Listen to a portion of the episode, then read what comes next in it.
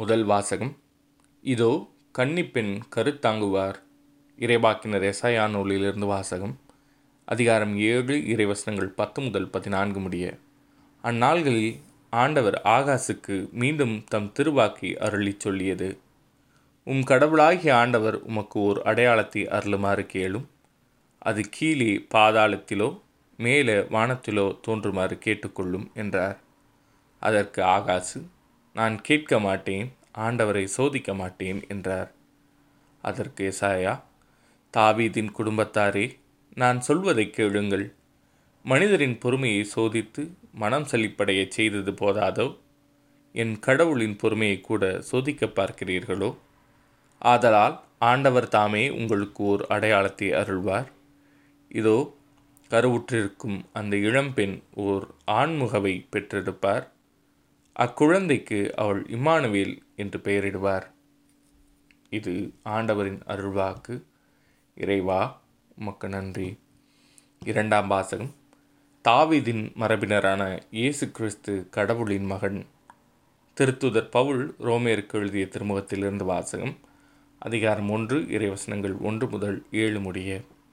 கடவுளின் அன்பை பெற்று இறை மக்களாக அழைக்கப்பட்டுள்ள ரோமை நகர மக்கள் அனைவருக்கும் இயேசு கிறிஸ்துவின் பணியாளனும் திருத்தூதனாக அழைப்பு பெற்றவனும் கடவுளின் நற்பணிக்கென ஒதுக்கி வைக்கப்பட்டவனுமாகிய பவுல் எழுதுவது நம் தந்தையாம் கடவுளிடமிருந்தும் ஆண்டவராம் இயேசு கிறிஸ்துவிடமிருந்தும் உங்களுக்கு அருளும் அமைதியும் உரித்தாகுக. நற்செய்தியை தருவதாக கடவுள் தம் இறைவாக்கினர் வழியாக ஏற்கனவே திருமறை நூலில் வாக்களித்திருந்தார். அந்த நற்செய்தி அவருடைய மகனை பற்றியதாகும். அவர் மனிதர் என்னும் முறையில் தாவீதின் வழிமரபினர் தூய ஆவியால் ஆட்கொள்ளப்பட்ட நிலையில் வல்லமையுள்ள இறைமகன் அவர் இறந்து உயிர்த்தெழுந்ததால் இந்த உண்மை நிலைநாட்டப்பட்டது. இவரே நம் ஆண்டவர் இயேசு கிறிஸ்து. பிரேணத்தார் அனைவரும் இவர் மீது நம்பிக்கை கொண்டு இவருக்கு கீழ்ப்படியுமாறு இவர் பெயர் விளங்க இவர் வழியாகவே நாங்கள் திருத்தூது பணி செய்வதற்குரிய அருளை பெற்றுக்கொண்டோம். பிரேணத்தாராகிய நீங்களும் இயேசு கிறிஸ்துவுக்கு உரியவர்களாய் இருக்க அழைப்பு பெற்றிருக்கிறீர்கள். இது ஆண்டவரின் அருள்வாக்கு. இறைவா உமக்கு நன்றி.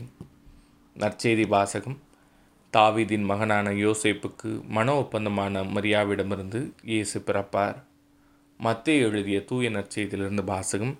அதிகாரம் ஒன்று இறைவசனங்கள் பதினெட்டு முதல் இருபத்தி நான்கு முடிய இயேசு கிறிஸ்துவின் பிறப்பையொட்டிய நிகழ்ச்சிகள் அவருடைய தாய் மரியாவுக்கும் யோசேப்புக்கும் திருமண ஒப்பந்தம் செய்யப்பட்டிருந்தது.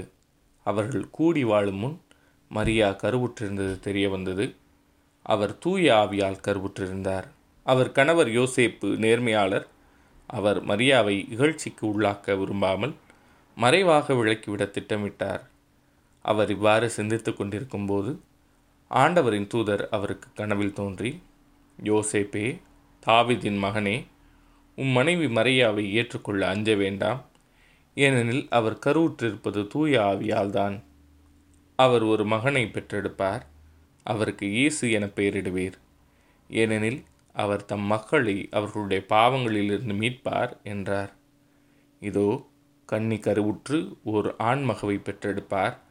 அக்குழந்தைக்கு இமானுவேல் என பெயரிடுவார் என்று இறைவாக்கினர் வாயிலாக கடவுள் உரைத்தது நிறைவேறவே இவை யாவும் நிகழ்ந்தன. இம்மானுவேல் என்றால் கடவுள் நம்முடன் இருக்கிறார் என்பது பொருள். யோசிப்பு தூக்கத்திலிருந்து விழித்தெழுந்து ஆண்டவரின் தூதர் தமக்கு பணித்தவாறே தம் மனைவியை ஏற்றுக்கொண்டார். இது ஆண்டவரின் அருள்வாக்கு. கிறிஸ்துவே உமக்கு புகழ்.